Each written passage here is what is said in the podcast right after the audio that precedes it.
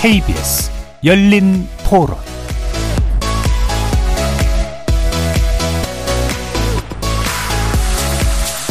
안녕하십니까. KBS 열린 토론 정준희입니다.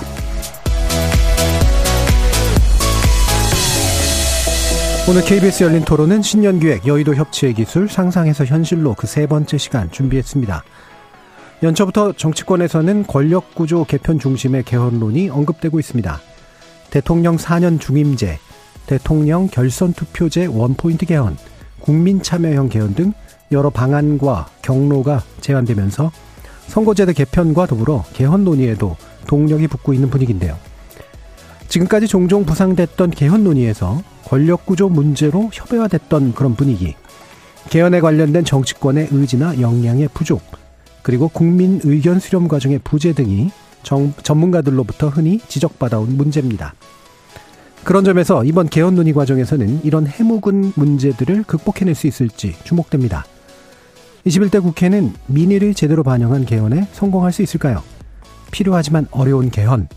무엇이 필요하고 또 어떻게 가능할지 논의해 보겠습니다. KBS 열린 토론 지금부터 시작합니다. 살아 있습니다.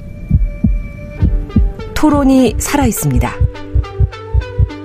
살아있는 토론, KBS 열린 토론. 토론은 라디오가 진짜입니다. 진짜 토론, KBS 열린 토론.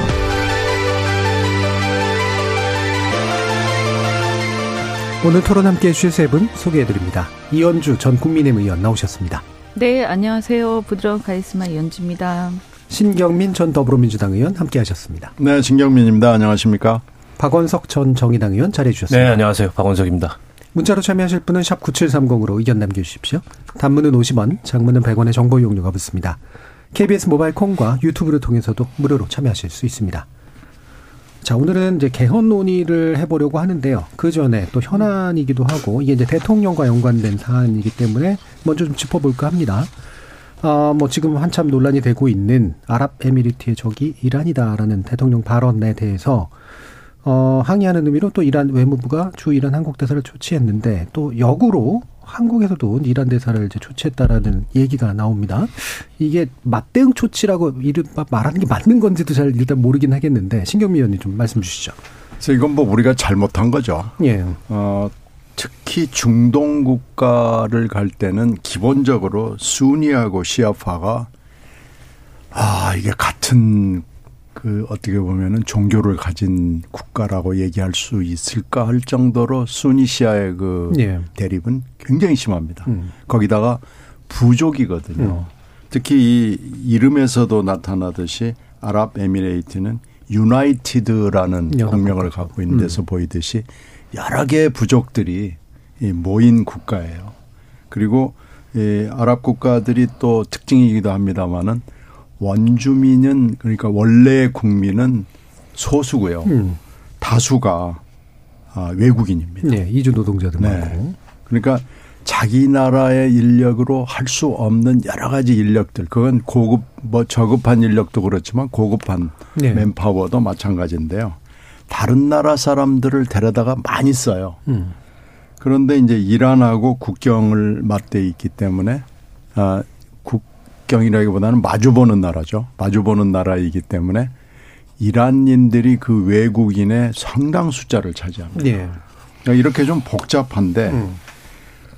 그러니까 적이라고 하기에도 뭐하고 그러니까 적이라는 것이 좀 애매모호하니까 이 적이라는 개념이라는 걸 입에 올리지 않는 것이 일단은 맞고요. 그리고 기본적으로 외교를 하러 간 대통령은 적이라는 표현은 아예 쓰지 않는 것이 네, 맞습니다. 네. 그런데 그 자리에 가가지고 뭐 적이 어쩌고 저쩌고 얘기를 해버렸기 때문에 이건 뭐 결례를 해도 이런 결례가 사실 없는 거고요. 네. 특히 이제 수니 시아파의 그 대립 때문에 어그 아랍에미레이트 같은 경우에는 그것을 해소하고자 굉장히 오랫동안 이란과 관계를 네. 개선해 보려고 노력에 노력을 거듭하고 있는 상황이고 그것이 지금 웬만큼 됐다고 판단하는 순간인데 갑자기 손님으로 간 우리나라 대통령이 거기다가 찬물을 끼얹어 버린 네. 거거든요. 근데 이건 분명히 써준 원고는 아닐 거라고 봐요. 왜 그러냐면 이런 것을 모르는 외교 관리는 없을 거거든요. 예. 애들립으로 나왔다고 봐야 되는데 이건 실수를 해도 너무나 큰 결례에 해당하는 실수를 했기 때문에 이건 이건 무조건 사과해야 됩니다. 예. 아, 그리고 뭐 여야가 합치해서 이것은 같이 사과하는 게 맞고요. 좀 이란이 그러니까 얼마나 어, 화가 났는지 사실 이란은 핵 문제에 관한 이큰 소리 치면 안 되는 그렇죠. 나라인데도 예.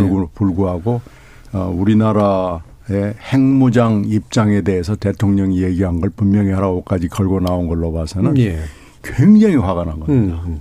그리고 음. 그리고 더군다나 70억 불이 우리가 지금 그 미국의 음. 대북 제재 문제 때문에 석유값을 지급하지 지불하지 못하고 있는 상황이기 때문에 그것까지 지금 겹쳐가지고 이 문제가 아유 어떻게 좀 잘좀 좀 봐주세요. 아유 한 번만 좀 봐줘 뭐 이렇게 해서 넘어갈 수가 없을 것 같아요. 예. 이건 정식으로 사과하고 음.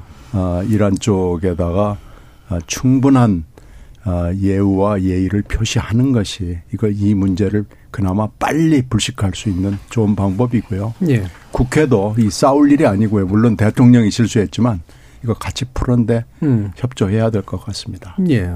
그러니까 이번에 뭐 대통령 뭐 매번 그랬습니다만 이게 성과 많은데 왜 맨날 이런 이런 문제 가지고 그러느냐 이런 불만도 좀 있는 것 같은데 이게 개인의 어떤 실수의 문제일까 아니면 시스템의 문제일까 뭐 이런 거 부분도 이제 짚어볼 필요는 있을 것 같아요. 아까 이제 아, 신 의원님 같은 경우에 이게 이제 외교부에서 특별히 잘못 준비했을 것 같진 않다. 애들립의 문제였을 거다라고 말씀 주셨습니다만 어떠세요, 이현주 의원님? 그 오늘 뭐 어떤 보도를 보니까 외교부에서 이렇게 전달했던 문서 음. 거긴 파트너라고 되어 있더라고요. 네, 네, 네. 네 그래서 적이라는 얘기는 없었고요. 음. 그래서 아마 전달 그렇게 하진 않았을 것 같고 음. 본인 평소 생각이 갑자기 나온 거 아닐까. 예. 그런데 이제 사실은 뭐 이렇게 그 사석 또는 술자리에서 이렇게 쉽게 쉽게 막 얘기하는 그런 자리가 아니잖아요. 네. 외교라는 것은 사실은 우리 5천만 국민들을 대표해서 모든 책임을 지고 하는 얘기예요. 음. 어, 그래서 이게 지금 외국 순방 중에 이런 벌어진 일 아닙니까? 그래서 그게 또 다른 어 외신에도 다 나가게 돼 있고요. 마이크 대고 또 말, 이번에는 또 지난번하고 그렇죠. 달리 마이크를 대고 예, 말씀하신 예. 거 아니에요? 그래서 이게 국내에서는 대통령의 권한이라는 권력이 워낙 세다 보니까 좀 이렇게 또 마사지도 좀 되고 언론 같은 경우에 네. 죄송하지만 네. 음. 그리고 또 뭐 워낙 대통령의 어떤 그런 게 막강해서 눈치를 다들 보죠. 음. 그래서 넘어갈 수도 있고 한 건데 해외에서는 왜 자꾸 해외에서 이런 사고가 나느냐. 제가 볼 때 이거는 뭐 특별히 해외에 약하다 이런 것도 있겠지만 그거보다는 해외에서는 아무도 안 봐주는 거죠. 음. 그래서 이게 민낯이 그대로 드러나는 네. 이런 문제인 네. 거예요. 그래서 어 이건 어쨌든 내용상으로도 틀렸어요. 음. 어 이게 과거에는 UAE는 친미고 뭐 이라는 반미고 뭐 이런 기준으로 가릴 수 있었는지 몰라도 지금은 중동 전체가 굉장히 복잡하게 진행이 되고 네. 있고 어쨌든 미국 주도의 질서가 약간 균열이 생기면서 어 중동 같은 경우에는 지금 이제 이 미국하고 셰일가스나 이런 걸 가지고 에너지 경쟁 관계가 돼 버렸단 말이에요. 네. 그래서 사안에 따라서 미국하고 협력을 하면서도 때때로는 중동끼리 뭉치는 경향도 보이고 있거든요. 그래서 이걸 보면 사실 굉장히 지금 상황 파악이 안 되고 있다. 음. 근데 이게 일단 일단은 잘못된 사실인데 이런 사실을 그렇게 또 적의라고 얘기를 했는데 이 형제라는 말은 중동 문화에서는 굉장히 민감한 네. 얘기예요. 근데 네. 형제 우리하고 형제인데 UAE의 적은 이란. 이 얘기는 저는 그 이란에서는 그이 이제 항의를 하면서 잘 모르고 있다, 무지하다 이런 식으로 얘기를 했지만 실제 그 깔린 의도는 제가 볼 때는 어?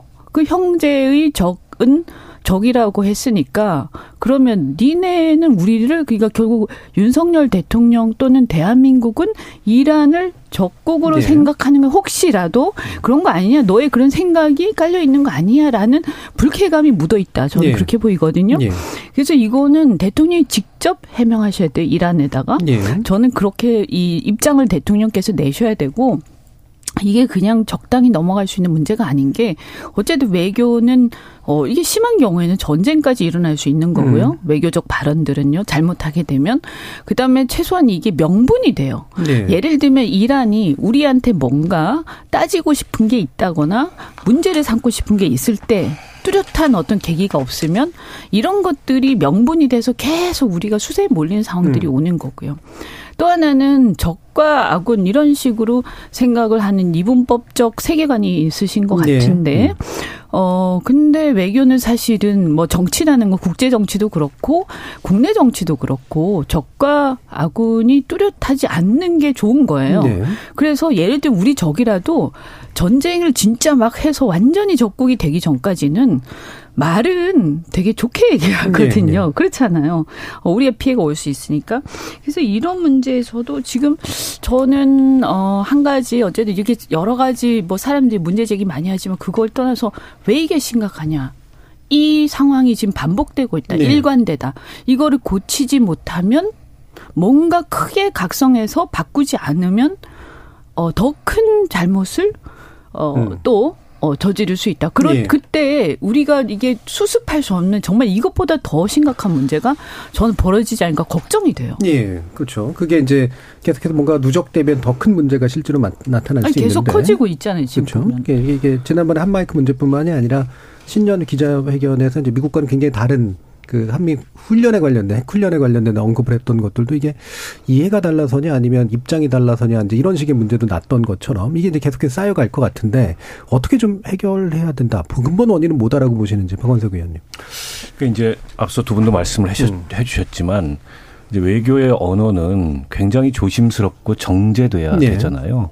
이게 말 한마디가 어떻게 보면은 이제 오해를 불러일으키고 그 오해가 이 외교 관계에 결정적인 어떤 어, 이, 이 차질을 빚어올 수도 있고 심지어는 뭐 전쟁까지도 날 수 있는 게 외교이기 때문에 어 근데 이제 윤 대통령은 너무 쉽게 쉽게 말을 하는 것 같아요. 네.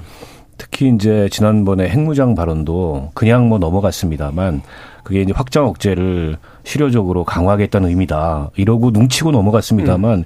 엄청나게 그 예민한 발언이거든요. 그렇죠. 당장의 핵무장까지 아니더라도 그런 조짐만 보여도 우리는 즉시 유엔으로부터 아마 제재 대상이 될 겁니다. 근데 우리처럼 이제 통상으로 먹고 사는 국가가 아, 만약 핵으로 인해서 유엔 제재를 받는다 그러면 일단 북핵에 대해서 문제 제기할 명분도 사라지게 되고 이제 국제적으로 왕따가 되는 건데 그런 얘기를 어떻게 저렇게 쉽게 할 수 있을까? 저걸 네. 단지 실언이라고 볼 수 있나? 이런 문제 의식이 들고요. 이번 발언만 하더라도 그 자리에서 그게 필요한 얘기였는지 보면 그 장병들 격려하고 아무 상관없는 얘기였거든요. 음. 그러니까 타지에 나와서 파병 나와 있고 어 때문에 고생한다라는 음. 정도의 격려면 어, 만약 안보를 강조하고 싶다면 우리 안보를 강조하면 될, 될 음. 것이지 왜 그런 그 다른 나라들의 외교 관계 그렇죠. 또 다른 나라들 간의 안보 문제를 음. 그런 식으로 단순하게 규정, 규정해서 근데 이런 사단을 만드는지 모르겠습니다.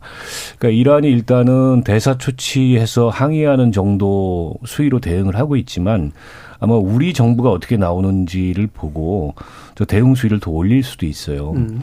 그러니까 한국 해운협회에서 오늘 이제 국내 해운사들한테 호르무즈 해협 통항을 주의하라고 예. 주의보를 띄웠습니다. 음. 호르무즈 해협 같은 경우 굉장히 음, 사실은 그렇죠. 지정학적으로 음. 예민한 데고 음. 거기서 선박 납포라든지 그렇죠. 그런 게 이란 정부에 의해서도 음. 공공연히 일어나는 지역이에요. 근데 이제 우리 상선들이 거기를 많이 운행을 할 텐데 얼마나 지금 마음 졸이면서 이 항행을 하겠습니까? 게다가 이란에도 많지는 않지만 우리 교민들이 있거든요. 음. 어, 우리 교민들은 또 지금 얼마나 그 불안하겠어요. 거기서 생업을 영위하고 있는 교민들도 있을 텐데, 에, 또 많지는 않지만, 에, 우리 이제 상사들도 이란에 나가 있을 거고, 거기서 이제 비즈니스를 해야 되는데, 이게 이제 비즈니스에 여러 가지 차질을 빚을 수도 있거든요. 게다가 지금 이제 외교부가 계속 똑같은 얘기로 해명을 해요. 네. 양국 관계하고는 상관없고 음. 장병들 경력 차원에서 네. 한 말이다. 근데 우리가 들어도 공색하지 않습니까? 음. 이란 정부가 그걸 수용하겠냐는 거죠. 그래서 저는 어, 잘못을 인정하고 공식적으로 사과하고 그럼으로써 양국 관계가 더 악화되는 것을 어, 막아야 된다 더 늦기 전에 그러니까 이란 입장에서는 울고 싶은데 뺨 때려준 거기에요. 음. 아까 말씀하셨듯이 지금 70억 불 그 해외에 동결돼 있는 이란 자산 중에 규모가 제일 큽니다. 그게 지금 우리 국내에 동결돼 있는 원화로 동결돼 음. 있는 자산이 그것도 이제 미국이 이란 제재를 다시 시작하니까 우리가 그냥 따라가는 거 아니겠습니까? 그런데다가 UAE하고 이란하고 뭐 서로 적국이라고 볼 수는 없지만 역사적으로 갈등의 골이 깊어요. 네. 그러니까 종파적인 갈등도 있지만 이슬람 아, 영토 분쟁도 네. 있었습니다. 물론 관계 개선을 위해서 노력도 하고 있고 어 그리고 양국이 이제 최대 교육 국가에서 어 이게 이제 그냥 뭐 갈등 일변도다. 아, 내지는 평화롭다. 그렇게 단순하게 규정할 수 없는 그렇게 복잡하게 음. 얽히고 설킨 양국 관계가 아, 있는데 거기다가 우리가 폭탄을 투척한 꼴이 돼버렸어요. 네. 그러니까 이게 빗대서 얘기하자면은 다른 제3국의 정상이 일본에 가가지고 일본에 적은 한국이라 이렇게 얘기한 거 비슷한 그렇죠. 상황이에요 그렇죠. 지금. 음. 그러니까 우리 입장에서 그럼 가만히 있었겠냐고요. 음. 그, 그 나라와 그 정상을 향해서 당연히 우리도 굉장히 강도 높게 비난을 하거나 아, 외교적인 어떤 항의를 했겠죠. 그만큼 예민한 문제인데 저렇게 단순하게 이분법적으로 외교를 적 아니면 뭐, 아, 우리 편 아니면은 적 이런 식으로 규정할 수 있는 네. 건가? 그러니까 적이라는 표현은 외교에서 잘 쓰는 음. 표현이 아닙니다. 그리고 우리 이제 뭐 국방백서에도 그 주적 논란이 늘 나옵니다만 주적이라는 개념을 이런 안보에 그 적용하는 나라도 대한민국 빼고는 흔치는 않아요. 근데 윤 대통령은 평소에 그 세계관이 이렇게 이분법적인 세계관을 갖고 계셔서 그런지 몰라도 이렇게 단순하게 이 문제를 규정할 수 있을까? 음. 그러니까 이란 입장에서 보기에는 우리가 거기에 파병 부대를 두고 있는 것도 그리고 UAE하고 긴밀한 군사 협력을 하는 것도 사실은 평소에 굉장히 음. 불만이었을 거예요. 근데 그런 불만을 이제 아주 노골적으로 네, 공공연하게 표출할 수 있는 음. 이제 그런 환경을 오히려 그런 빌미를 우리가 제공해 준 꼴이 되지 않습니까? 네. 저는 더 늦기 전에 빨리 수습해야 되고 어 그렇게 우리가 들어도 좀 어처구니 없는 그런 변명 같은 얘기를 하지 말고 잘못 잘못한 거고 명백히 실현한 거니까 음. 실현을 인정하고 사과하고 양국 관계 개선을 도모해야 된다 이렇게 봅니다. 예. 어 그래서 제가 다 약간만 짧게만 더 궁금한 게 이게 이제 맞초치라는 표현도 쓰고요, 맞대응이라는 표현도 쓰는데 음. 초치라고 하는 것의 원래 외교 용어는 불만이 있고 이제 잘못한 측에 대해서 불러서 잘못을 항의하는 그런 용어인데 한국 정부가 이란 대사를 맞초치한다가 이게 성립 가능한 개념이냐. 적반하장이죠. 이란 입장에서 보기에 오히려 문제를 꼬이게 만드는 거 아닌가? 지금 그게 국내용인 것 같은데. 그렇죠. 국내용이죠. 지금 지금 그럴 때가 아니고요. 예. 이건 지금 이 다른 분들도 다 말씀하시고 음. 저도 그렇게 생각하는데 외교는요. 국내 정치하고 달라. 국내 정치는 좀 약간 우기면 네네네. 통합니다. 그게 문제죠. 이게 이게 이제 외교는 상대가 있고 상대가 더군다나 우리가 아쉬운 소리를 많이 해야 되는 상대고요. 네. 특히 호르무즈를 장악하고 있는 나라기 때문에 호르무즈를 장악하는 나라한테는 미국도 쩔쩔맵니다. 예, 그러니까 그게, 그게 간단치 않습니다. 그러니까 음. 예, 그럴 때가 아니고 우리가 잘한 게 없거든요. 이번 예. 이번에 관한 한말 이렇게 보면은 그러니까 솔직하게 잘못을 시인하고 인정하고 이건 아, 우리나라가 총체적으로 그 대통령이 물론 잘못했지만은 우리나라가 총체적으로 예. 이란과의 관계를 재점검해서 업그레이드 할 수 있는 오히려 계기로 삼아야죠. 음. 이걸 가지고 뭐 초치를 우리도 했다느니 네, 뭐 네. 이렇게 해서 어 말하면 체면 세우기 어 뭐 face saving을 음. 해서 뭐 어쩌고 저쩌고 이렇게 얄팍하게 외교를 음. 해서는 안 됩니다. 음. 지금 저기 임의성님은 이란 아니고 이런이라고 우기는 건 어떨까요? 말씀 주셨고요. 7920님은 대통령이 직접 유감 표현이라도 해야 됩니다라는 말씀 주셨는데 이게 현재 나오는 것들 보면 이제 대통령에 대해서 여당은 사실은 상당히 좀 옹호하는 쪽이에요. 발언 나오는 게. 글쎄. 그리고 대통령실 쪽이나 외교부 쪽은 이게 자꾸 이제 키우지 마라. 키우면 우리 국익에 훼손된다. 그래서 야당이 뭔가 문제 제기를 하는 게 이게 키워서 생기는 문제인 것처럼 얘기가 되는데. 그러니까 이런 정부가 우리 대사를 예. 조치한 것도 국내에서 야당이 떠들어서 조치한 거다. 예. 이렇게 나올 판이에요. 예. 지금 여당을 보면. 예. 근데 이거는 침소봉대 하는 게 아니죠. 음. 아니 당사국에서 저렇게 강력하게 거칠게 음. 이 항의를 하고 문제 제기를 하고 있는데 이거를 마치 어, 국내에서 야당이 문제 제기를 해가지고 오히려 국익에 해를 끼치고 대통령의 순방 성과를 표명한다라는 식으로 대응하는 것은 제가 보기엔 너무 아니라고 음. 대통령이 글쎄요 뭐 대통령께서 유감 표명하면 기자회견이나 이런 거 하기는 쉽지 않아 보이고 다만 이제 언론이나 이런 데를 통해서 음. 그 입장을 우회적으로 전달하고 뭐 시간이 조금 지나서라도 특사 파견을 하든가 네네. 네. 그렇게 해서 관계 개선을 위한 실질적인 노력을 해야지 음. 눈치고 넘어갈 수 있는 문제가 아니에요. 음. 아니, 지난번 바이든 뭐 날리면 이거는 한 마이크였지 않습니까? 그렇죠. 혼잣말이었고 예. 그거를 외교상 문제 삼기는 어려워요. 음. 미국에서 기분이 나빴다 하더라도. 근데 이건 아니고 마이크에도 대고 아주 공식적인 대통령의 음. 연설을 한 거예요. 때문에 이거는 두고두고 이 후과가 누적이 음. 될 텐데 자꾸 이거를 이제 국내 정치에서 네. 대통령이 실언하고 발뺌하고 음. 변명하고 뭐 억지 부리듯이 그렇게 해서는 문제 해결이 전혀 안 될 거라고 봐요. 음, 네. 이게 이 아크 부대라는 뜻이 이제 형제 이런 음. 뜻이라고 하더라고요. 그런데 이제 저는 좀 걱정이 돼요. 아미 이란도 그런 것을 지금 엿봤기 때문에 그런 거 아닌가 싶은데 이게 어디 가서 말씀하셨냐면 아크 부대 장병들을 앞에 두고 연설하신 거에서 나온 얘기잖아요. 네. 이 얘기는 뭐냐 하면 한국을 떠나서 타국에서 거, 걱정하고 있, 어, 저 고생하고 있는데 음. 이란 아 저기 UAE는 우리의 형제국이고 형제국인 UAE의 적은 이란이기 때문에 네. 어 곧 그것은 어, 우리, 그러니까 여기 와서 이 고생하는 게 그냥 쓸데없는 고생이 아니라 네. 우리의 적 또 된다 이렇게 연결이 되거든요. 그렇죠. 이 상황하고 연결하면 적을 보듯이 대라. 네, 그렇죠. 그리고 이란에 대한 음. 그러면 음. 이 아크 부대가 이란을 뭐 어떻게 하기 위해서 가 있는 건가 음. 이런 식으로까지 연결이 되는 거예요. 음. 생각이 발전을 하게 되는 거죠. 그래서 아마 어 이런 문제들 그러니까 이것이 장병들을 앞에 두고 한 말이기 때문에 더 문제가 된다라는 네. 거고요. 그 다음에 이제 그래서 이것을 단순하게 실수라고 보지 않을 거예요. 음. 이게 대통령의 생각이라고 아마 상대국은 이란 생각할 가능성이 많아서 그래서 더 심각하게 볼 거고 이것은 계속 굉장히 이거 잘 수습하지 않으면 음. 이제 길게 갈 것이다. 나중에 네. 또 문제 된다. 이런 음. 생각이 들고요. 근데 이제 이거를 그러면 적당히 뭉개고 넘어가자. 네. 이렇게 하면 안 되는 게 인제는 안 된다. 왜냐하면 지금 외교 관계에서 실수라고는 하지만 이것은 사실은 어, 이걸 신중하게 생각하지 않고 너무나 이런 문제들을 가볍게 생각하는 어떤 일관성이 보이지 않습니까? 음, 음. 예전에 보면 민간인 뭐, 어, 국적기에 태우는 것부터 시작해서 바이든 날리면도 그렇고 여러 지금 외교 관련해 가지고 순방기대 여러 가지 문제들 또, 어, 이 조문 문제도 그랬었고요. 이런 것들이 그냥 넘어갔단 말이에요. 사실은 네네. 뭐 구설수 비슷하게 와글와글 그렇죠. 했지만 그냥 넘어갔잖아요. 그러다 보니까 이제 어떻게 되면 제, 이, 우리, 많은 사람들이 걱정하는 게, 아, 대통령께서 순방길에 말하, 말씀하시는 거에 대해서 너무 쉽게 생각하는 거 아닌가? 행동하는 음. 것에 대해서 너무 쉽게 생각하는 거 아니야? 그래서 이번에는 드디어 공식적인 어, 어떤 문제까지 생겼는데, 만약에 이것도 그냥 별거 아닌 것처럼 무사히 넘어가고 네. 하다 보면, 그 다음에 더 큰 실수를 할 가능성이 있다. 예. 그래서 이것은 우리가 앞으로 우리의 국익을 지키기 위해서 주권자인 국민이 우리의 이익을 지키기 위해서 단돌이 해야 된다. 대통령도 수임자로서 분명히 이것은 예. 감내하셔야 된다.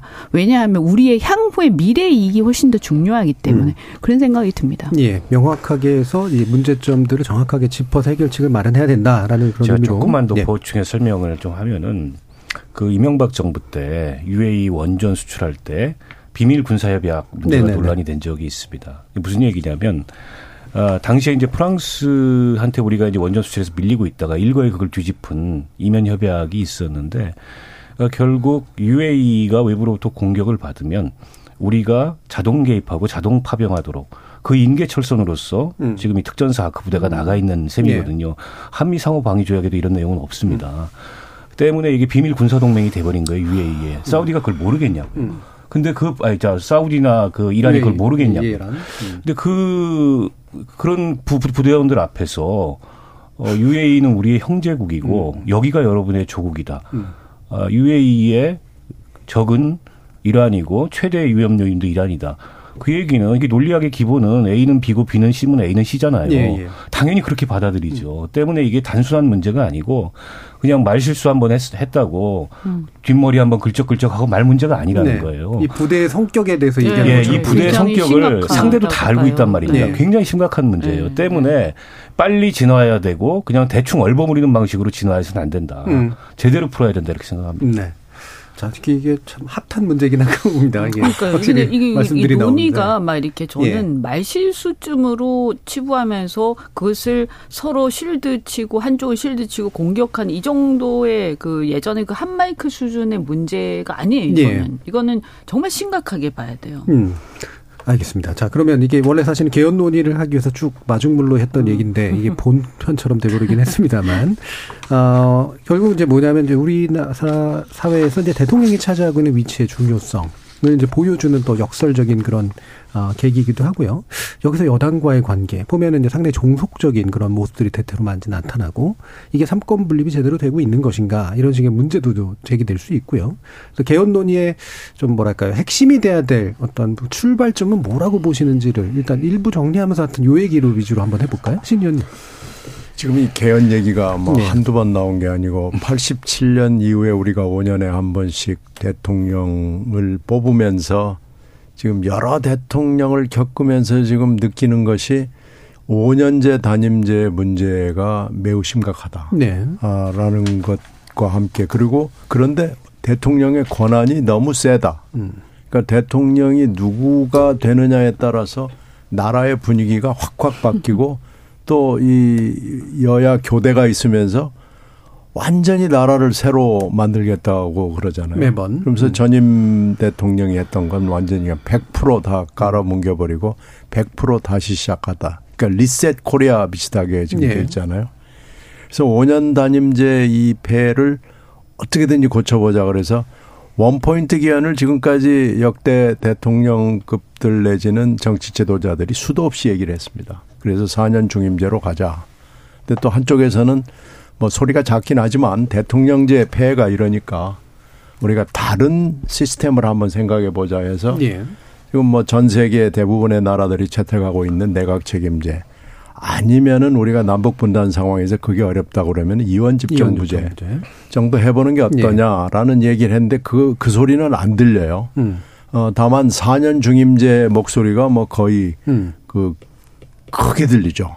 그래서 4년 중임제에 대해서는 국민들의 상당한 숫자들 숫자가 아, 대충 합의를 한 것 같아요. 그래서 음. 이 저도 대선에 캠프에 있으면서 대선 후보들한테 얘기하는 것이 절대로 밖에 나가서 내각 책임제를 선호한다는 얘기는 죽어도 하지 마십시오라는 예. 게 내부의 그 인스트럭션이거든요. 음. 근데 내각 책임제를 선호하는 했으면 좋겠다고 생각하는 정치 지도자는 꽤 있습니다만 네. 입으로 발설을 하지는 않습니다. 네. 그런데 이제 대통령이 너무 센 거예요. 음. 그래서 대통령의 권한을 뭐 줄여야 된다 뭐 이렇게 하는데 아무리 줄여도 줄여지지가 않습니다. 대통령이 한 번 되고 나면은요, 어, 일단 전화 통화도 잘 안 되고요. 네. 대통령이 연락하지 않는 한 전화 통화하기가 굉장히 어렵고요. 음. 그리고 대통령은 또 어떻게 생각할까봐 전화를 함부로 또 못하고. 네. 그러다 보니까 청와대에 항상 고립되고요. 그 대통령의 참모들에 둘러싸이게 되고 이게 매번 반복이 돼요. 네, 용산으로 가도 마찬가지라는 그뭐 마찬가지입니다. 네. 그게 용산이 됐건 청와대가 됐건 이, 이 5년 단임제 폐 대통령이 계속 반복되고 뭐 이건 고쳐지지 않을 것 같아요. 근데 4년 중임제가 되면 조금 나아질 수는 있다고 보는데 근본적인 해결책은 물론 아니에요. 예. 그래서 지금 이 원포인트라도 한번 해보자 그래서 실제로 문재인 대통령 때는 어 뭐 개헌 내용을 이렇게 담아가지고 국회에서 표결을 했는데 아무도 말하면 표결 자체를 불성립시켜 버렸죠. 예. 그래서 뭐 그 표결을 카운트하지도 않고 그냥 덮어버린 적도 있는데요. 그러니까 문제는 개헌 논의가 진행하기가 여야 합의하에 진행하기가 매우 어렵다는 예. 지금의 구조가 또 문제가 됩니다. 음. 그러니까 권력 구조 개편 논의는 뭐 실컷 했는데 이 프로세스를 진행하는 것이 현재 국회를 중심으로나 아니면은 대통령실이 주도를 하거나 하여튼 한쪽은 무조건 반대하니까요. 예. 어, 입으로는 찬성하지만 실제로 프로세스가 시작이 되면은 프로세스 주도하는 반대쪽에 있는 사람 그 그쪽은 무조건 반대하기 때문에 네네. 지금 사실은 우리가 논의해야 될 것은 이 프로세스를 어떻게 구동시키느냐, 예. 점화시키느냐, 그러기 위해서 뭘 해야 되느냐, 음. 이걸 국회에 맡겨서 되느냐, 뭐 이런 것부터 사실은 문제 제기를 해야 되고요. 예. 권력 구조 개편은 사실은 어떻게 보면은 5년 재패가 너무 많이 우리가 눈으로 봤고 이런 사람이 대통령이 됐으면 좋겠다 하는 대통령이 나와 본 적이 별로 없었던 것 같아요. 음. 그래서 어이 대통령의 권한 문제에 대해서는 굉장히 많은 얘기들이 있었지만 실제로 대통령의 권한을 어떻게 줄여야 되느냐라는 것이 문제의 핵심이에요. 예, 예. 4년 중임제는 거의 합의가 된 것 같습니다. 예. 대체로 이제 4년 중임제는 뭐 분위기는 잡혔는데 권력의 대통령 권력을 어떻게 효과적으로 줄일 수 있을 것이냐 이 부분에 있어서 이제 방법론적 차이는 있을 수 있고 근데 중요한 건 논의 자체가 안 된다. 논의 자체 시작이 안 된다. 이제 사실 말씀이시잖아요. 회의 날짜나 형식이나 의제를 잡기 위한 회의가 필요한 건지 모르겠습니다만 박건석 의원님. 글쎄요, 뭐 개헌 얘기가 뭐 과거에도 그랬지만 이번에도 뭐 여러 가지 문제의식을 가지고 나오곤 있습니다만 네. 먼저 드는 생각은 될까 이런 회의감이 먼저 그렇죠. 듭니다. 예, 사실은 이제 헌법을 바꾼다는 거는 큰 어떤 사회적 합의이고 정치적 합의이고 국민적 합의 있잖아요. 역사적으로 보면 우리가 이제 4.19 이후에 제2공화국 그 성립했던 그 헌법 개정 그리고 87년의 헌법 개정 두 번이 이제 일종의 아래로부터의 그 큰 사회 변동 이후에 일어난 헌법 개정이라고 예. 볼수 있는데 어, 뭐 지금 그런 건 없습니다.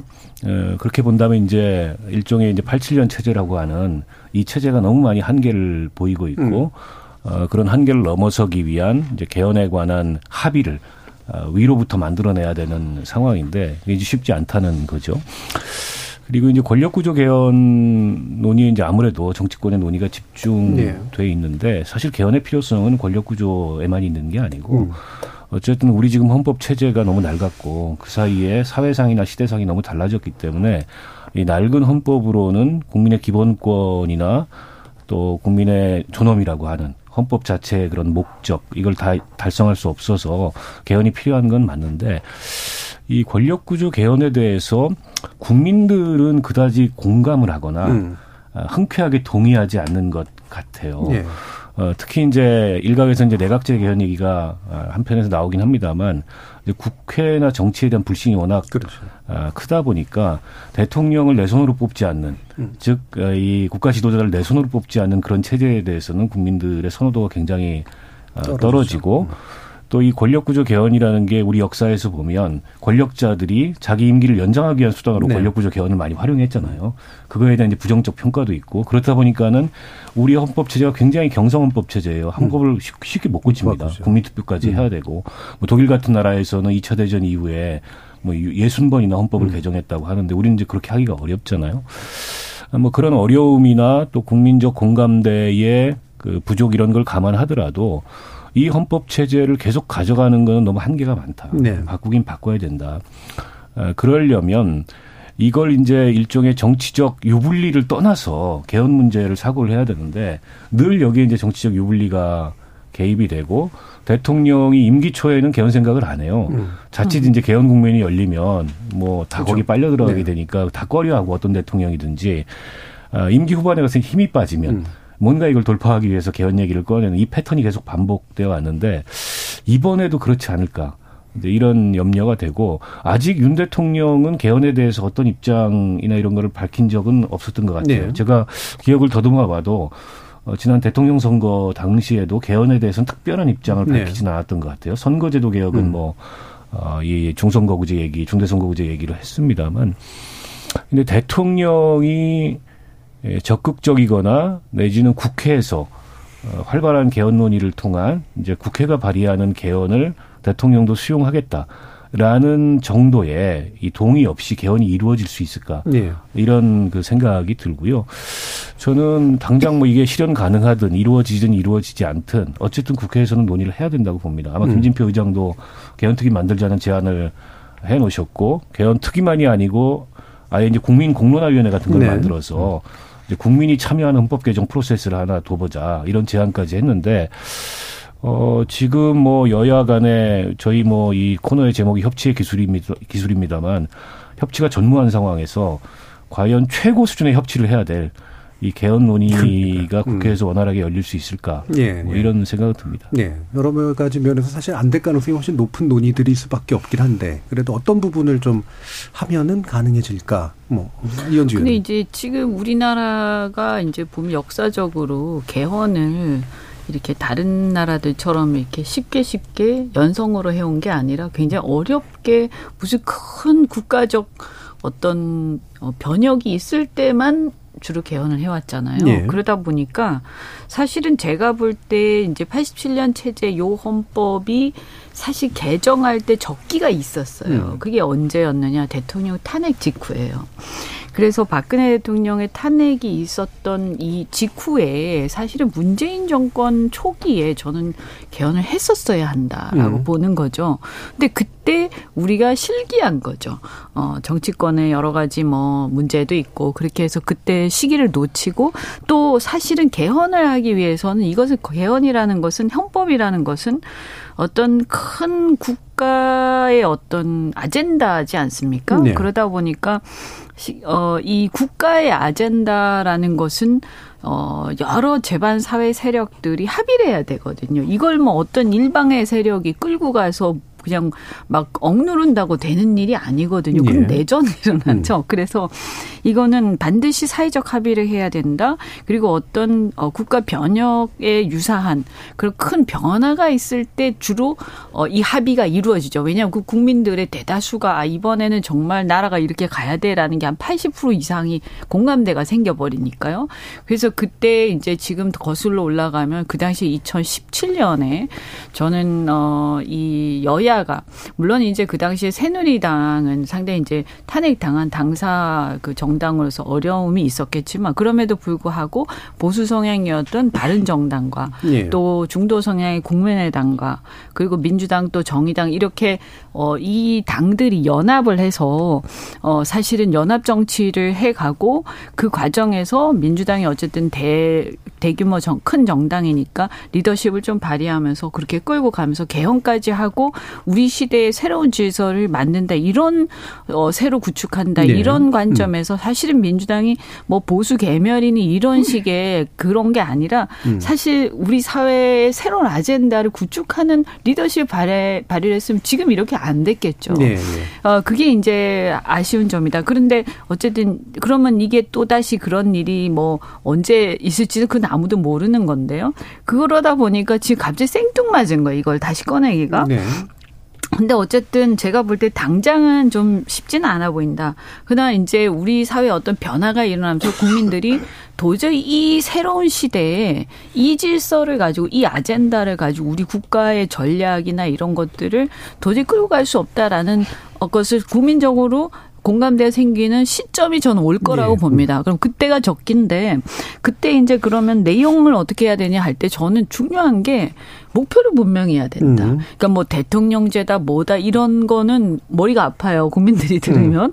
근데 뭐냐 목표를 분명히 하자. 왜 개헌해야 되냐. 예.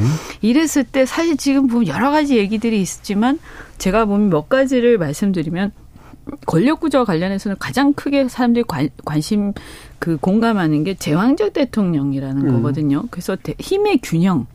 그러니까 여러 기관들이 있는데 너무 대통령이 선출되면 대통령한테 쏠려버린다. 그래서 사실상 국회도 어, 법원 심지어 법원도 대통령에 완전히 그냥 흡수돼 버리는 것 같은 그런 양상을 가져오고 그러다 보니까 야당은 야당대로 또 대통령이 될 사람에 또 흡수되는 상황들이 오는 네. 거죠. 그래서 이 힘의 균형을 어떻게 만들어 갈 거냐 하는 거하고 그다음에 굉장히 다양해진 시대인데 마치 옛날에 무슨 왕정을 갖다가 한 5년간 하는 것 같아요. 네. 그러다 보니까 이거는 뭐 그 대통령으로 선출되는 사람의 선의에 기대할 수밖에 없는 상황이 음. 오다 보니까 사, 자꾸 인물론을 얘기를 하는데 그게 아니고 제가 볼 때는 이렇게 그 다야 힘의 균형 플러스 그다음에 이 다양한 시대의 다양성을 어떻게 담보하는 권력 구조 내지는 헌법의 정신을 갖고 갈 거냐. 그 다음에 국가라는 것은 영속적인 것인데 이 국가가 대통령이 바뀔 때마다 5년마다 거의 무슨 새로 건국하듯이 막 음. 어, 한단 말이에요. 이건 아니거든요. 사실 그 선진국들은 보면 정권이 달라져도 큰 전략은 그냥 네. 지속되잖아요. 네. 외교도 그렇고요. 그래서 이런 부분을 국가의 영속성이 담보되지 않는 이 구조 이걸 어떻게 담보할 거야. 그 다음에 왜 정치는 대화 타협이 안 되는가? 그럼 이것이 권력 구조하고 관계가 있다면 대화 타협이 가능한 정치는 예. 어떻게 만들? 요런 부분에 일단 제가 볼 때 목표를 명확하게 하고 예. 그럼 그 목표에 맞는 어 방안은 그러면 기본권에서는 어떻게 하고 권력 구조에서는 어떻게 하고를 이게 전략을 우리가 보통 세운 다음에 예, 예. 구체적인 것을 하지 예. 않습니까? 그런 식으로 만들어 가야 되지 않을까 음. 아, 이런 생각이 듭니다. 왜냐하면 구체적인 제도는 사실은 생각이 조금씩 다를 수 있고 예. 어떻게 운영하느냐에 따라서 다를 수 있거든요. 예. 그러니까 예를 들면 2017년 국면처럼 이렇게 국민들의 총의가 모이는 어떤 구조적 변동의 국면이 있을 거다. 그죠. 근데 예. 미리 이제 좀 논의는 필요하겠죠. 예. 예. 그래서, 그래서, 이제 목표를 예. 세우고 방법론을 추구하는 게 연역적인 그런 어떤 접근법을 쓰는 것이 필요해 보인다라는 그런 의견까지 들어봤는데요. 구체적으로 이제 개헌이 어느 방식으로 어떻게 가능할까에 대해서 이어지는 2부에서 한번 논의해 볼 텐데 일단 청취자 여러분들이 보내주신 문자가 있어서요. 들어보고 가겠습니다. 정희진 문자 캐스터. 네, 지금까지 여러분이 보내주신 문자를 소개합니다. 422님. 대통령이 해외 순방 때마다 말실수를 하니 솔직히 이번에도 걱정이 되었는데 역시나이니 안타깝습니다. 왠지 제가 부끄럽네요. 유튜브 청취자 태산줄령님, 윤석열 대통령은 진심으로 이란에 사과해야 한다고 생각합니다. 유튜브 청취자 마이머스원님, 절대 권력은 반드시 부패합니다. 그런 의미에서 집권 여당이 절대 권력을 가진 대통령을 견제할 수 있어야 합니다. 서주연님, 윤 대통령의 발언이 잘못되었는데 정부 측에서 적반하장식 대응으로 상황을 악화시키고 있는 게 아닌가 우려됩니다. 7606님. 제 생각에 대통령은 절대 사과할 분 같지 않습니다. 차선으로 외교부 책임자나 이란에 있는 한국 대사께서 대통령의 표현에 대해 직접적이고 강력한 사과를 공식적으로 해야 합니다. 이후 이에 따른 인사 조치가 없다면 대통령께서 당신의 실수를 간접적으로 인정하는 것으로 받아들여질 수 있다고 봅니다. 9803님. 개헌 필요성엔 동의하지만 제대로 논의가 될지 걱정이 앞섭니다. 당장 여당은 전당대회를 앞두고 집안 싸움 중이고 야당은 당 대표의 사법조사로 인해 어수선한데 민의를 반영하는 개헌안 논의 제대로 할 수 있을까요? 네, KBS 열린 토론. 이 시간은 영상으로도 생중계하고 있습니다. 유튜브에 들어가셔서 KBS 일라디오 또는 KBS 열린 토론을 검색하시면 지금 바로 토론하는 모습 보실 수 있습니다. 방송을 듣고 계신 여러분이 시민 농객입니다. 계속해서 청취자 여러분들의 날카로운 시선과 의견 보내주세요. 지금까지 문자캐스터 정희진이었습니다. 토론이 세상을 바꿀 수는 없습니다. 하지만 토론 없이 바꿀 수 있는 세상은 어디에도 없습니다.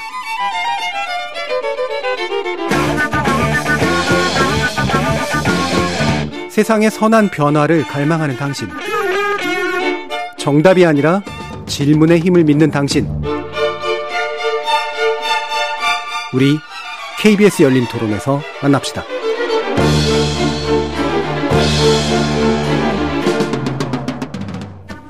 신년기획 여의도 협치기술 상상에서 현실로 세 번째 시간 절박하지만 유원한 이름 개헌을 나누고 있는데요. 신경민 전 더불어민주당 의원, 박원석 전 정의당 의원, 이현주 전 국민의힘 의원과 함께 우리의 시대정신 그리고 방법론에 대해서 얘기해 보도록 하겠습니다.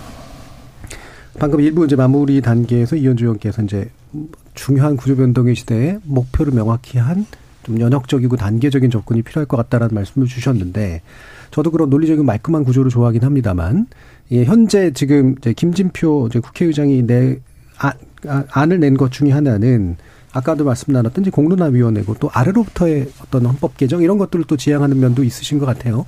이게 이제 물론 반드시 선후 관계가 있는 건 아니긴 하지만 이런 아래로부터의 어떤 그 공론화 과정 되게 중요할 것 같은데 이게 또 현실성의 문제도 좀 따져봐야 될 것 같아서요. 예, 신경민 의원.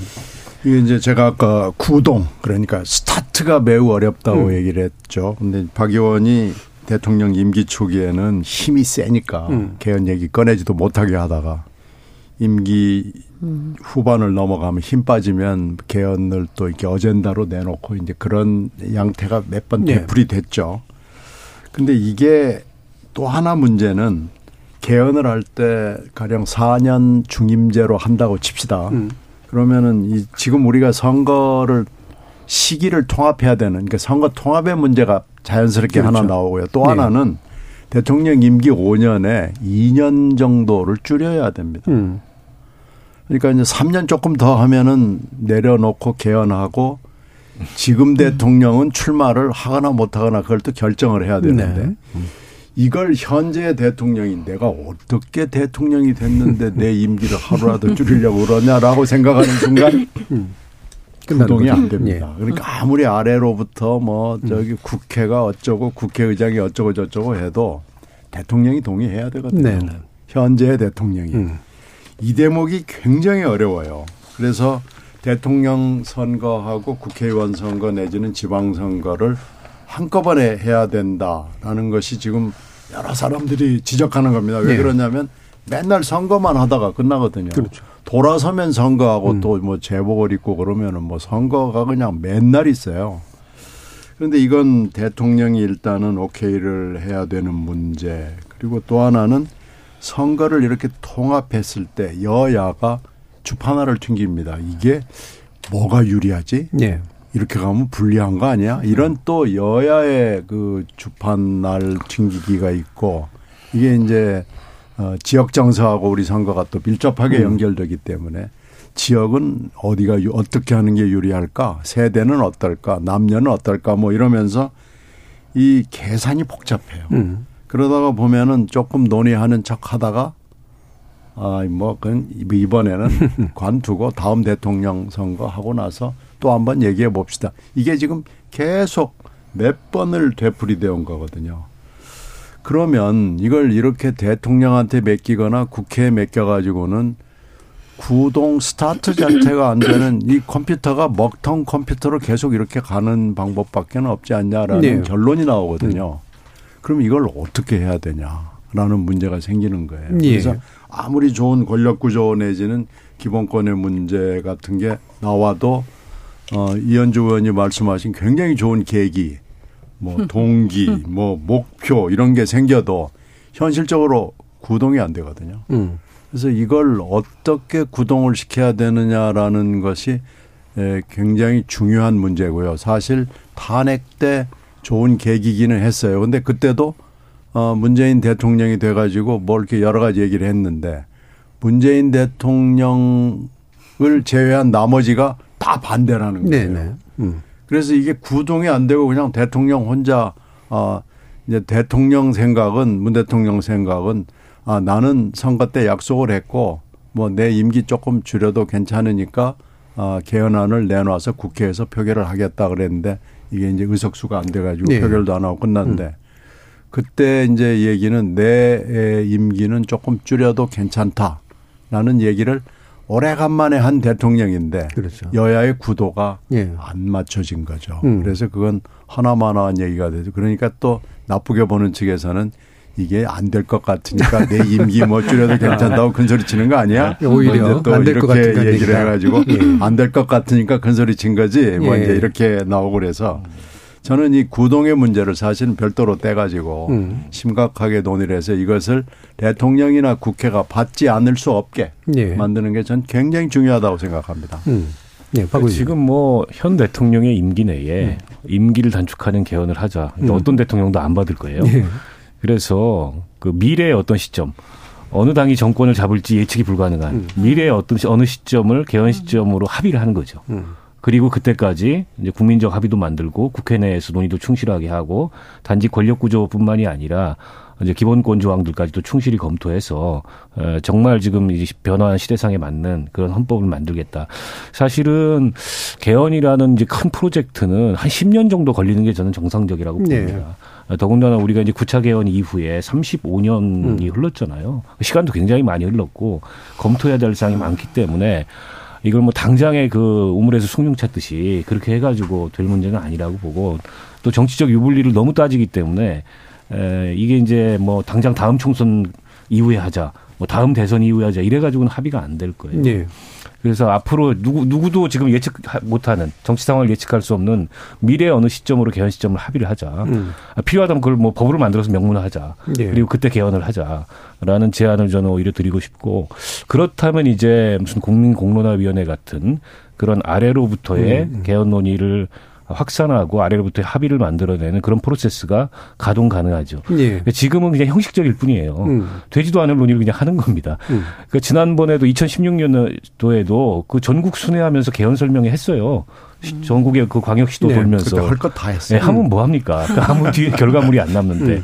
그래서 저는 그렇게 해서는 이게 작동 가능하지 않을 것 같고 어쨌든 개헌을 하자고 합의를 하고 미래 어느 시점으로 네. 합의를 해놓고 필요하면 그걸 법을 만들어서 명문화하고 음. 그리고 이제 프로세스를 가동시키자 음. 이런 제안을 글쎄요 한 10년 정도 금방 박 의원 말씀하신 네. 건 그건 한번 해볼 만할 네, 것 같아요. 그런 제안을 드리고 싶어요. 아니 그렇게라도 하는 게 지금 뭐 하나마나 음. 논의를 공전시키는 것보다 낫다. 네. 저는 그렇게 봅니다. 시점을 정하고 개헌은 반드시 하기로 하고 그렇죠. 그게 이제 누가 그 시점에서 논의할지는 잘 모르겠지만 법으로 만들어야 될 것 같은데요. 법으로 네. 안 만들면 합의는 언제든 되기 때문에. 그 법은 손대지 않기로 약속해야 됩니다. 아니, 근데 제가 이렇게 그때 개헌 그 위원회 위원이기도 했고 그런데 음. 과거에. 네. 근데 제가 이렇게 보니까요, 결국에는 대통령 주자들 때문에 안 되더라고요. 음. 그러니까 국회 때문이 아니고요. 국회는 굉장히 열심히 하고 네. 또 어, 합의도 해보려고 막 하고 물론 견해는 좀 다르긴 음. 하지만 그래도 일단 개헌해야 된다는 방향성에 대해서는 어느 정도 어, 잘돼 있어요. 그런데 보면 각 당마다 대통령 주자가 있는데 그 사람들이 다 틀어버려요. 네.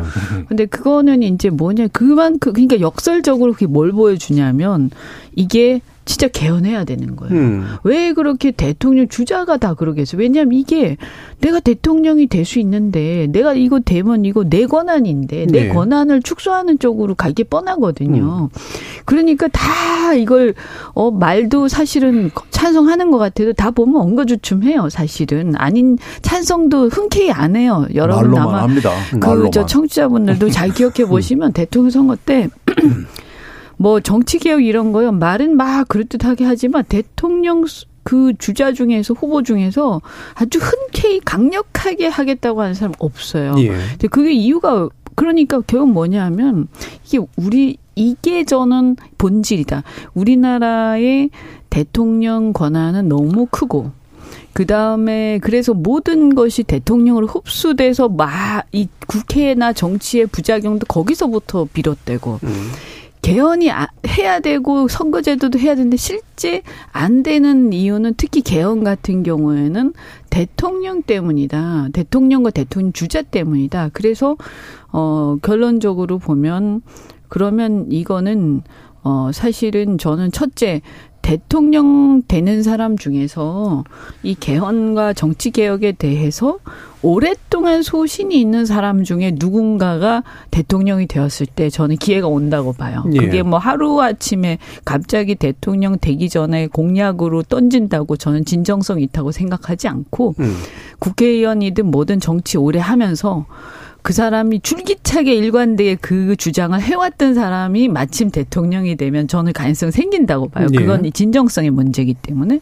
그러면 이제 그때 임기를 단축하든 안 하든 어 그런 것보다도 저는 어 당장의 그 현직 대통령에 영향을 미치는 개헌을 하기보다 음. 가장 본질적인 것 그러니까 대통령의 권한을 분산시키고 지나치게 집중돼 있는 권한들의 균형을 맞출 수 있는 힘의 균형을 맞출 수 있는 그 개헌에 집중해야 된다고 봐요. 그래서 막 임기를 자꾸 손댄다든지 네.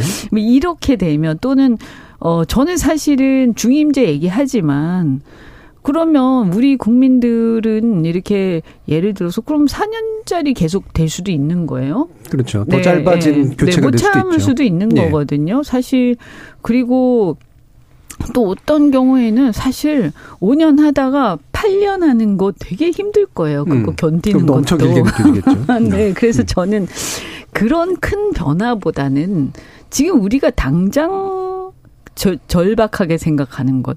아, 왜 대통령 때문에 막 여당은 저렇게 줄 서고 야당은 또 대통령 주자한테 줄 서고 이런 게 왜 자꾸 돼요? 그거 왜냐하면 모든 인사와 재정의 모든 힘의 집중이 대통령한테 돼 있기 때문이니까 그런 것들에 대해서도 헌법에 명확하게 규정하고요. 네. 뭐 예컨대 대통령 임명할 수 있는 자리 음. 이런 것도 확실하게 선을 긋고 음. 또 감사원 같은 것도 독립시켜 버리고 어 아니면 국회로 가든지 네. 그다음에 국회의원이 어좀 우린 내각제가 아닌데 대통령제에서 내각제적 요소를 가미하고 있잖아요. 이게 과거에 87년에 그분들은 아, 이제 곧 우리들이 다 대통령이 될 거야. 네, 예. 이렇게 다 생각했기 예, 때문에? 내 음. 권한을 확장시키는 5년 단임은 하지만 왜냐하면 다 음. 돌아가면서 한 번씩 해야 되니까. 음. 그렇지만 우리 권한은 극대화시키자 이런 생각이 깔려 있지 않았을까. 네. 그러다 보니까 어떻게 되냐 하면 어 그 예를 들어서 국회의원들이 겸임할 수 있어요. 음. 장관을. 장관을. 이거 심각한 문제라고 저는 생각하거든요. 네.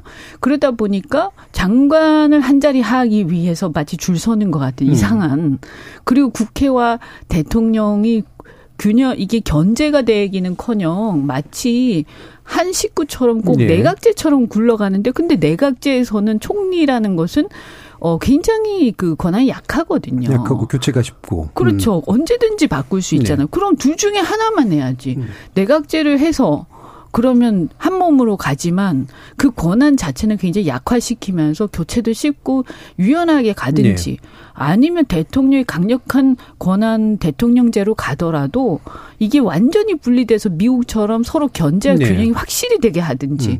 이 역사적 맥락이라는 것은 하루아침에 된 게 아니거든요. 음. 외국에서도. 그 우리 이거 짬뽕 시켜서 대통령 될 사람한테 가장 유리하게 만들어 놓은 거예요. 87년에. 네. 음. 그래서 이거는 이제 지금 이 시대에 삼김 같은 지도자들 없잖아요.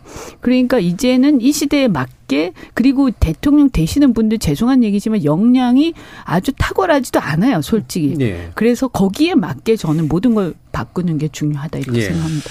그러니까 저는 이게 권력 구조 관련된 논의의 이제 본질이 그 조금 좀 어, 흐트러진다고 보는데요. 그러니까 4년 중임이냐 5년 단임이냐 요건 문제 본질이 아닌 것 같아요. 네네. 오히려 이게 8년짜리 제왕적 대통령제가 될 수도 있습니다. 그렇죠. 미국 같은 경우에도 보면 그러니까 현직 대통령의 재선 비율이 굉장히 높잖아요. 네, 프리미엄이 네, 현직 대통령이 한 번 하고 떨어지는 경우 좀 드문데 뭐 이번에 트럼프 대통령 같은 경우 음. 좀 드문 케이스에 해당하죠. 근데 지금처럼 막강한 대통령의 권한을 그냥 둔 채로 임기만 4년 중임으로 하면 어, 지금 제왕적 대통령제의 폐해가 연장되는 거예요. 네. 그래서 저는 그거는 문제 본질이 아니라고 보고 결국에는 대통령의 권한을 어떻게 분산시킬 건가. 의회하고 어떻게 실질적인 의미의 음. 그런 이 견제와 균형이 가능하도록 제도를 막 바꿀 건가. 그러면 사실 헌법만 바꿔야 되는 게 아니고 네. 행정법 체제 전체를 좀 뜯어고쳐야 되는 음. 아, 후속 작업이 좀 따라와야 된다고 보고요. 그래서 대통령제를 유지하면서도 또 국민들은 국가 원수로서의 대통령을 어, 손으로 직접 뽑는 거를 좋아하고 거기에 익숙하기 때문에 아예 내각제로 가자 이런 건 이제 동의를 잘 못할 거고 네. 다만 이제 국가 원수로서의 그 위상이나 의미를 부여하되 실질적인 어떤 이 국정을 운영하고 통치를 하는 것은 예를 들어 총리한테 맡기는 음. 뭐 독일이나 프랑스 음. 같은 나라가 그렇게 하고 있죠. 그런 어떤 대통령제를 생각해 볼 수도 있을 것 같고 그러니까 실질적인 의미의 그 견제와 균형이 작동하려면 지금 이제 우리나라 대통령제는 미국 대통령제에 비해서도 막강한 게 사실은 입법권도 대통령이 갖고 있고요. 음. 그리고 예산 심의 결정권이 국회에 있다지만 사실은 편성 단계에서 그게 규정하는 힘이 워낙 강하기 네. 때문에 네. 정부가 예산권을 갖고 있는 거나 음. 마찬가지. 국회는 증액도 못 합니다. 증액 동의를 정부에서 받아야 되고.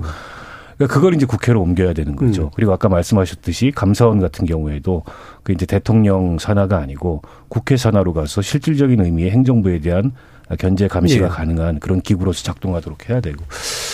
그래서 저는 이제 권력 구조와 관련된 논의도 좀 실질적으로 세밀하게 이제는 해봐야 될 때다. 단지 뭐 4년 중임이냐, 음. 5년 단임이냐. 음, 이 얘기는 저는 지금 제왕적 대통령의 피해를 고려했을 때 그 문제를 해소한 본질은 아니다. 이렇게 예. 생각을 합니다. 음, 저도 진짜 전적으로 예. 아까도 말씀드린 것처럼. 지금 그러니까 구동하는 거 다음 뭐 다음으로 중요한 게 이제 대통령의 권한이라는 걸 예. 저는 전적으로 동의하는데 금방 말씀하신 거 어, 다 동의합니다. 이 예산권 뭐 그리고 감사원의 실질적 독립, 감사원을 뭐 국회로 가져오는 방법도 있고 아니면 정말로 독립기구처럼 해서 하는데 지금은 사실 헌법에는 감사원이 독립돼 있지만 실제로는 대통령실에 네. 속해 있는 어떻게 보면 대통령실 산하기관처럼 돼 있잖아요. 그 인사권 문제 전반적으로 그렇고요. 지방자치 문제도 어떻게 해야 될지 좀 심각한 그 음. 뭐 인사와 조직과 뭐 예산 문제에 있어서 지방자치는 지금 허울로만 돼 있죠. 근데 이제 지방자치가 준비가 돼 있냐라고 물어보면 이것도 좀 할 얘기는 없죠.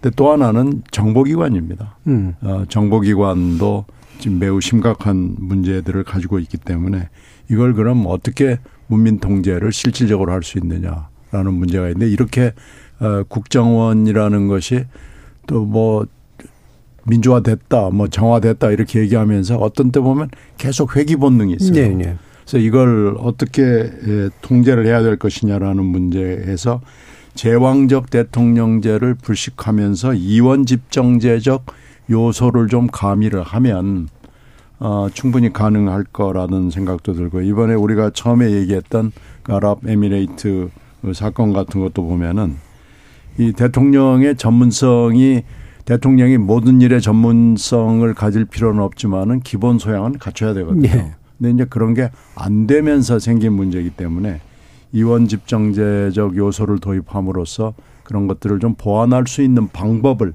예, 예. 한번 생각해 보자 하는 건 저는 전적으로 음. 찬성입니다. 예. 그래서 지금 대통령제를 근본적으로 뜯어 고치지 않는 한 사실 5년 단임이냐 뭐 4년 중임이냐 뭐 어쩌고 저쩌고 하는 것은 그렇게 음. 중요하지 않은 문제일 수 있다는 생각에는 동의해요. 그리고 하나만 다른 문제지만 첨언하고 싶은 것은 기본권 문제에서 가령 one point로 권력 구조만 하겠다라고 하더라도 지금 우리 국회가 정말로 혼자 해결하기 어려운 문제가 차별 금지입니다. 예, 예. 그래서 다른 건 다 못하더라도 음. 차별 금지 문제는 one point 음. 개헌이라 하더라도 음. 하나 좀 꼭 해서 two point 정도 해줬으면 예, 예. 하는 생각이 있습니다. 예. 지금 5063님께서 말씀 듣다 보니 미래 어느 시점에 개헌을 협의할 것을 약속하는 약속을 다시 약속해야 될 것 같은 무한 약속에 네, 굴레 있는 것 같습니다. 참 넌센스네요라는 말씀도 주셨는데 다들 필요하다고는 생각하는데 방법론은 달라도 왜 구동이 안 되는 걸까? 그래서 방금 이제 신 의원님께서 말씀해 주셨던 것처럼 원포인트 개헌 얘기는 또 여러 번 됐었잖아요. 특히 이정미 정의당 대표는 이제 결선 투표제 정도는 원포인트 할 수 있는 거 아니냐. 방금 신 의원님 한 two point도 가능한 거 아니냐 이런 말씀이신데 일단 박원석 의원님 어떻게 보세요? 글쎄요, 네. 뭐, 뭐 one point 개헌이라도 합의를 한다면 의미가 있죠. 네. 어쨌든 헌법 체제의 변화를 만드는 거니까 그 후속 작업은 아마 조금 더 수월할 겁니다. 음. 다만 이제 그 one point가 뭐가 되느냐에 따라서 또 의견들이 그렇죠. 많이 달라질 네. 거예요.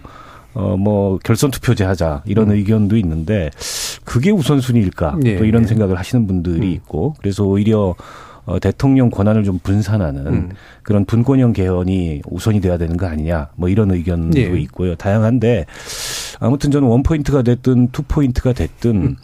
그 공허하게 그냥 당위를 강조하는 식으로 논의가 진행이 안 됐으면 좋겠다. 네. 그래서 어, 기약할 수 없더라도 미래 어느 시점이라도 약속을 하고 그걸 음. 법률로 명문화해서 그때는 반드시 하는 걸로 하고 논의를 했으면 좋겠다. 이번에도 또 뭐 말만 무성하고 결론이 없으면 음.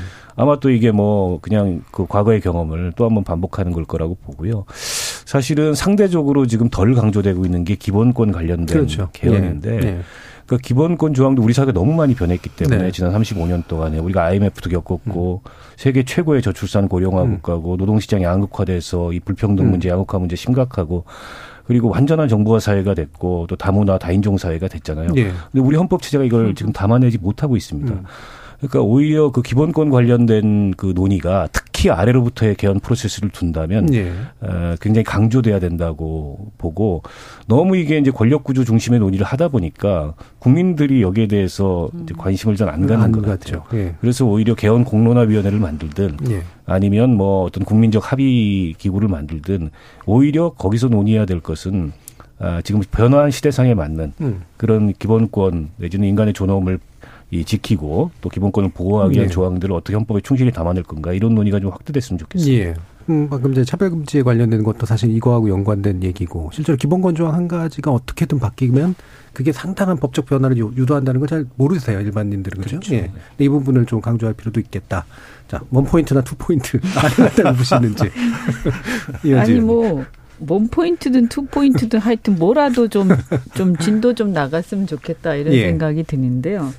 사실은 이 87년에 만든 헌법이고 또 상당 부분이 제가 볼 때는 단임이라는 거를 제외하고는 과거의 군사 정권 때의 어떤 권위주의적 그 체제 네. 이런 것들이 상당히 그대로 남아 있다. 특히 권, 권력의 어떤 힘의 균형이라는 측면에서 아까도 음. 제가 잠시 말씀드렸지만 굉장히 대통령 중심으로 지나치게 돼 있기 때문에 실은 뭐 어, 입법부도 그렇고, 뭐, 사업부는 그래도 좀 뭐 약간 몸이 건조한데, 특히 입법부와의 관계나, 어, 감사 내지는 이제 다른 정보기관들과의 관계나 이런 것들은 굉장히 비민주적인 상태로 음. 남아 있어서, 한마디로 얘기하자면, 국민들이 스스로 뽑기는 하죠. 자기 손으로 뽑기는 하지만, 뽑을 때만 이제 뽑, 뽑는 거고, 음. 뽑고 나면 5년 동안 기다려야 되는.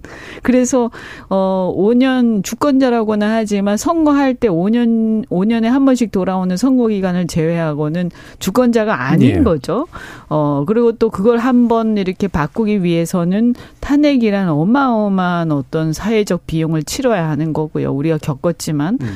이런 이런 어떤 체제는요. 지금은 시대가 아주 그냥 뭐 하루에도 몇 번씩 막 급변하는 시대인데 네. 이런 급변하는 시대에 우리 헌법은 87년 그러니까 87년에 멈춰 있는 거예요. 그래서 음. 제가 볼 때는 아마 국민들도 많이 그런 생각하실 때 뭔가 시스템이 80년대 수준에서 멈춰 있는 것 같다. 네네. 네. 이런 생각 많이 하시잖아요. 근데 저는 그 근원이 헌법 체제가 80년대에 만들어진 거 그대로 갖고 가고 있기 때문이고 요 예컨대 이번에 이태원 참사 얘기 있었 문제가 있었지만 그 이태원 참사의 구조적 문제는 지방 자치가 제대로 안 되기 때문이라고 네 저는 네. 생각하거든요. 네. 그래서 경찰이나 소방이 아직도 이 대통령과 어떤 중앙정부에 끌려다니는 이 현상, 음. 그게 근본 원인이에요. 그래서 이게 구청이면 구의 행사든 구에서 벌어지는 일이면 가장 중요한 게 구민들, 시민들, 또 국민들의 안전이고 거기 찾아오시는 분들. 네. 그러면 사실은 어떻게 되냐면 구청장을 중심으로 해서 거기 경찰서장, 소방서장이 아주 일심동체가 돼서 그 행사를 안전하게 하는데 모든 것을 집중해야 한 전력을 예. 다해야 되는데 예. 근데 우리가 지켜보 우리가 보면 어 뭐 이렇게 경찰서장이든 청장이든 다 수직적으로 돼 가지고 네. 그 어떤 대통령의 의중 또는 정부의 의중 그 윗사람들의 눈치 보느라 정신없 이게 예, 80년대. 지자체 문제가 되게 중요하다. 이 그렇죠. 부분까지 이제 좀 듣고요. 그렇죠. 신 의원님께도 좀 마무리. 분권의 문제 이것도 결국 헌법하고 예. 관계돼 있다는 거죠. 예. 그러니까 지금 뭐 의논해야 될 건 굉장히 많은데요. 음. 저 결국은 어떻게 스타트를 하느냐라는 게 중요한 것 같아요. 음. 그, 그 문제가 해소 안 되면 우리가 지금 이 내용, substance, 뭐, 뭐, 그게 뭐든지 간에 이게 구동이 안 되니까 이 구동을 하기 위해서 이번에도 차수 변경만 하는 쪽으로 가서는 안 된다. 네, 그래가지고 저기 지금 국회의장께서 저렇게 막 소리를 네. 높이고 큰 소리 치는데 제발 그렇게 하지 말고 스타트를 할 수 있는 여건을 만들어 주십사 하고 음. 꼭 당부드리고 싶습니다. 네. 자, 오늘 KBS 열린 토론은 개헌에 관련된 이야기 좀 나눠봤는데 오늘 함께 해주신 박원석 전 정의당 의원, 이현주 전 국민의힘 의원, 신경민 전 더불어민주당 의원 세 분 모두 수고하셨습니다. 감사합니다. 네, 고맙습니다. 네, 고맙습니다. 우리 사회에 제대로 된 민주주의를 안착시켰던 1987년 헌법, 대통령 직선제를 핵심으로 하죠. 적어도 대한민국의 최고 권력자는 우리 손으로 직접 뽑아야겠다. 그리고 그가 독재자로 계속 군림하지는 않게 하겠다는 국민적 의지의 표현이었던 건데 그렇다면 지금 개헌 논의 속에 반영되어야 될 새로운 종류의 민의는 과연 무엇일까요? 개헌 자체의 필요에 대한 공론화는 마지막 단계가 아니라 시작 단계에서부터 필요한 것 같습니다. 지금까지 KBS 열린 토론 정준이었습니다.